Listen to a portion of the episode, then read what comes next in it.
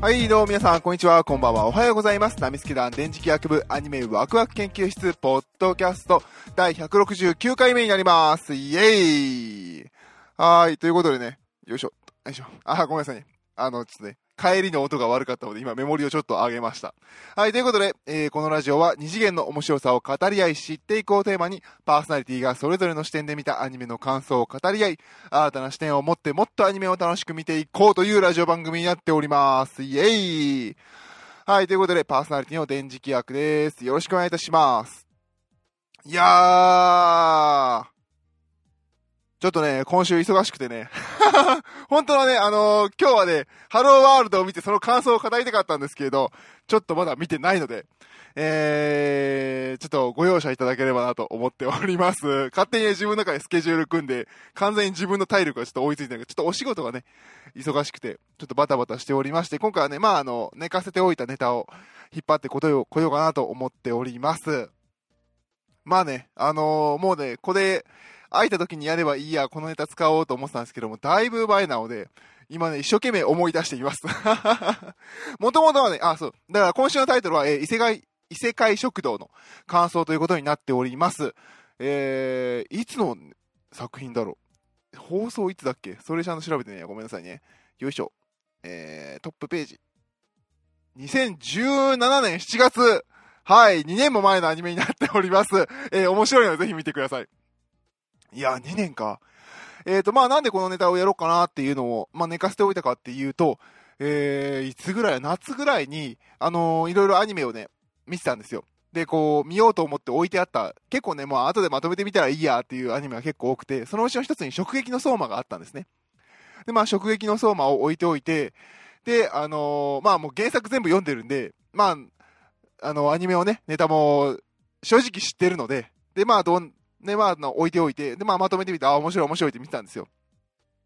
で、あのーまあ、あのこの食、食、食、食、食をテーマにした、えー、作品を見た後に、あー、そうやそうや、なんとなくね、なんとなしにそうや、異世界食堂も見たいなと思って、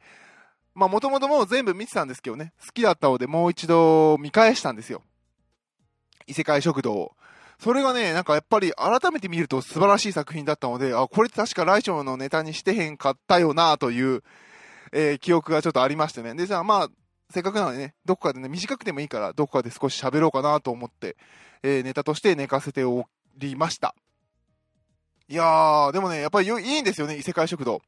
まあ、あの、知らない人に簡単に説明すると、いろんな、あの、我々の現代の、あの、食堂があって、その食堂の扉が、えー週に1回、いろんな異世界とつながる扉がありますと。で、あの、いろんな世界の扉を開いて、異世界の住人がこちら側に来て、食堂で、あの、料理を食べて帰ると。ただそれだけの話なんですよ。本当にそれだけの話なんですけど、いや、これ本当よくできてるなっていう感じの作品なんですよね。で、何よりもあの私が好きなのは、結構ね、いろんな、で、各話のタイトルが、あの、全部、豚汁だとか、カルパッチョだとか、クレープだとか、カレーライスだとか、カツ丼だとか、あのその、来た異世界の住人の食べる、好む料理が各話数のタイトルになってて、各話、えー2話あるんですね。ショートストーリーで15分15分かなもっと短いのかな 放送時間で言うと。で、まあ、あの A パート、B パート、それぞれの話がありますよという、えー構成になっております。で、まあ、さっき言ったように、各話がそれぞれね、エビフライだとかメンチカツだとか、はっきり言うと、そんな特別な料理じゃないんですよね。その、この作品を見る前にちょうど直前に見ていた食撃の相馬で言うと、そのお題があって、こういう料理で、このカレーをこういう風に、こんな風に、こんな風にしてこう工夫しましたとか、あの、これとこれをやってなんちゃってツーラーメンだとか、そんな、あの、木をてらったという言い方をするとちょっと失礼かもしれませんけど、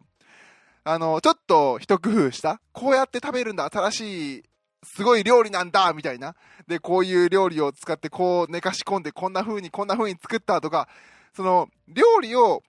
料理を語るのではなくて、この異世界食堂は料理を食べる人の物語なんですよね。もちろん、食撃の相場の話もあるんですよ。その、誰が食べるのか、どういうお題なのかに対する、その、どういう工夫をしたかっていう話はあるんですけれども、異世界食堂はもっと深く、その料理を食べる人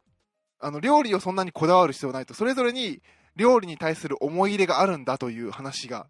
えー、綴られているのがこの作品になってるんですよ。それがね、私はすごく好きで、すごく面白いんですよ。人間ってこうやって料理をいろいろ、あのー、深めてきたんだなとか、広がってきたんだなとか、それぞれ何の料理を好むかによって、人間それぞれのバックボーンがある。それが見えてくるっていうのがすごくはっきりと分かってる。料理一つでその人が見えてくるっていうのがすごくね、好きなんですよね。それこそあの音楽だとか本と一緒ですよね。その人がどういう形で本に出会った、どういう形で音楽に出会ったって。で、それを聞いた時、読んだ時のタイミングがその人にとっての人生の結びつけるキーワードになってるんだというね。すごくね、それをあの料理という形で作られているのが、うん、そのこの作品の魅力ですごく面白いところなんですよね。特にそれが顕著に出てるっていうのが、私の好きなのはあの、エビフライ。あの、杉田さんのキャラクターだったかなやってるエビフライのやつと、あとは豆腐ステーキかな納豆スパと豆腐ステーキの、あのー、エルフのキャラクターですね。あー、キャスト誰だっけ？思い出せねえな。ちょっと待ってください。今、ホームページをチェック中です。えーっと、こいつか。あー、思い出した。ヒカサさんだ。キャラの顔見たら思い出したわ。で、まあ、なんでこの二人かっていうと、まあ、あの、他のね、あの、人たちもすごくいいんですけど、エビフライのこのキャラクターが確かね、領土のどうちゃらこうちゃらの偉いさんで、で、料理に、あ、違う違う、あの、自分の領土を、故郷から離れて仕事してるんだったっけな。で、えー、あ、そうか。戦いにしたやったっけ？えー、で、ごめんなさいね。あらすじを読むと、エビフライ、救援を呼ぶため、魔物に吸収された、えー、飛び砦から飛び出したハインリヒだったが、毒にやられた馬も途中で倒れ、自身も道半ばにして倒れようとしていた。えー、最後の力を振り絞り、神に祈ったその瞬間、猫の看板がかかった謎の扉が現れた。そうそうそうそう。戦いに行ってた兵士さんかなんかでしたね。もう全然覚えてないで、まあこのキャラクターがね、その扉の中に入りますと。で、まあ簡単に言うと、あのー、栄養価が低いものばっかりは異世界の人たちは食べていると。うん、そういう設定だったかな。まああの、ちょっと使われていると。で、まあそのためにあの、栄養価の高いものを食べると。あれ、そうやったっけな？あ、違うわ。えー、何やったっけな？料理メニューを見て、なんか、エビフライが紹介されて自分の地元でも似たようなものがあると、甲殻類の、エビ、甲殻類のものを食べていたと。で、それを頼んで食べると、そのエビフ、エビを食べて、あの、自分の地元を思い出すと、自分の地元は漁港のところで、自分がずっと嫌になるまで食べ続けていたその味が今ここで、あの、故郷を離れて戦っていて、自分が打ち倒れたこの場で食べることができて、活力がみなぎったみたいな、そんな話なんですよ。それがね、すごく良かったんですね。やっぱ食べ物自体が、その人のルーツだとか生きか、生き方だとか、そういうものにやっぱり根深く根付いてるんですよね。それがすごく見えてくるものだったっていうのが、このエビフライの回ですね。で、まあもう一つあるのがメンチカツっていう話があって、で、あのー、なんだっけ、トレジャーハンターのなんかあの、おじいちゃんがいて、そのおじいちゃんが亡くなって、で、そのおじいちゃんの、あの、遺産を見つけたと思ったら、実はこの異世界食堂で、で、メンチカツが書かれていて、その、孫もメンチカツが好きになるとか、そんな話でしたね。で、もう一個言ってたのが、豆腐ステーキと納豆スパの話で、こちらがあの、エルフの話なんですね。で、エルフはまあ、よくある、まあ、あの、長寿で、で、あの、耳が尖ってて、みたいな話で。で、まあ、そのうちの一つで、あの、肉を食べない。動物性タンパク質を取らない。あの、牛乳とかも全部ダメっていう。で、そういう、あの、エルフが、あの、料理研究をしてるんだったかな。そのキャラクターが、あの、たまたまこの異世界食堂を見つけると。で、入ってみたはいいけれど、周りを見るとみんな動物性タンパク質のものを食べていると。なんて汚い奴らなんだ、こいつらは、みたいな感じで、まあ見るわけですよ。で、まあ、これはね、あの、できたエルフですよね。そいつらをね、あのー、下に見て、卑下しながらも、こう、別にそいつらに向かって、お前らはなんちゃらかんちゃらみたいな説教は垂れることはないわけで。で、まあ、あの、お店に入ってしまったからには、まあ、座って、まあ、とりあえず自分の食べれる主張をして、まあ、な食べれるものがなけなければ、こう、帰っちゃおうみたいな感じで座るんですけど、で、まあ、あの、肉も、あの、動物性食物、あの、動物性タンパク質を使わない、えー、ものを出せと。で、まあそういうわけなんですよね。で、まあ、それで、あのー、まあ出せねえだろうと。で、まあ、なんだかん言ってお金払わず、まあ店を出ていこうという体なんですけれども、出てくるのが豆腐ステーキだったという話なんですよね。まあ、なかなか見事でしたね。まあ、植物性の油でね、焼けばいいし、豆腐だし、で、おろしえー、なんだっけ、大根おろしか。で、醤油のステーキで、見事に日本の料理が出てくるんですよね。まさに、まあ、精進料理とは言わないですけども、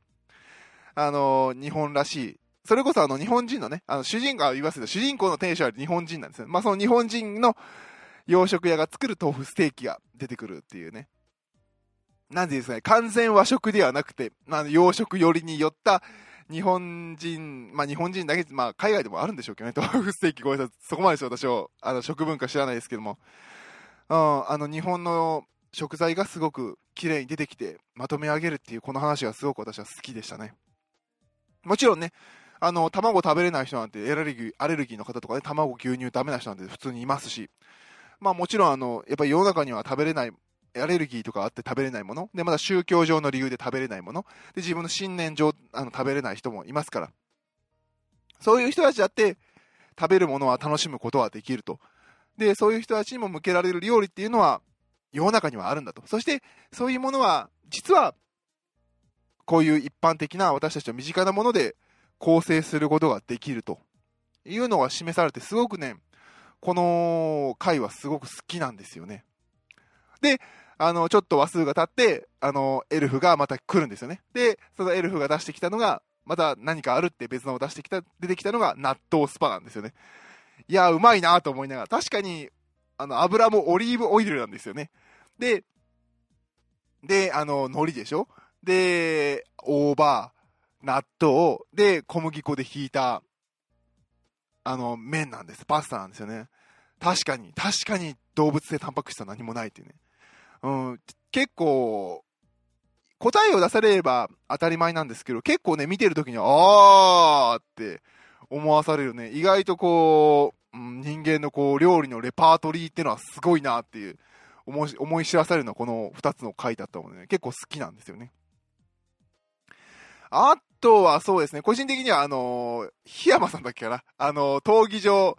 えー、コロシアムにいるやつがね、あの、カツ丼を食べて頑張るみたいな話とかも結構好きですね。うん、シーフードフライも良かったですしね。すごくすごくこの作品は良くて、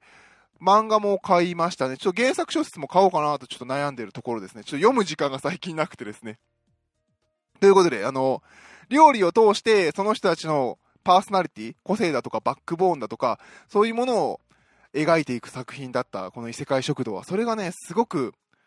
面白かった。すごく良かったので、あの、ぜひね、これをまだ未視聴の方はね、ぜひ見てみてください。あの、今度ね、あの、中華一番とかが、あの、久々に始まるようですけれども、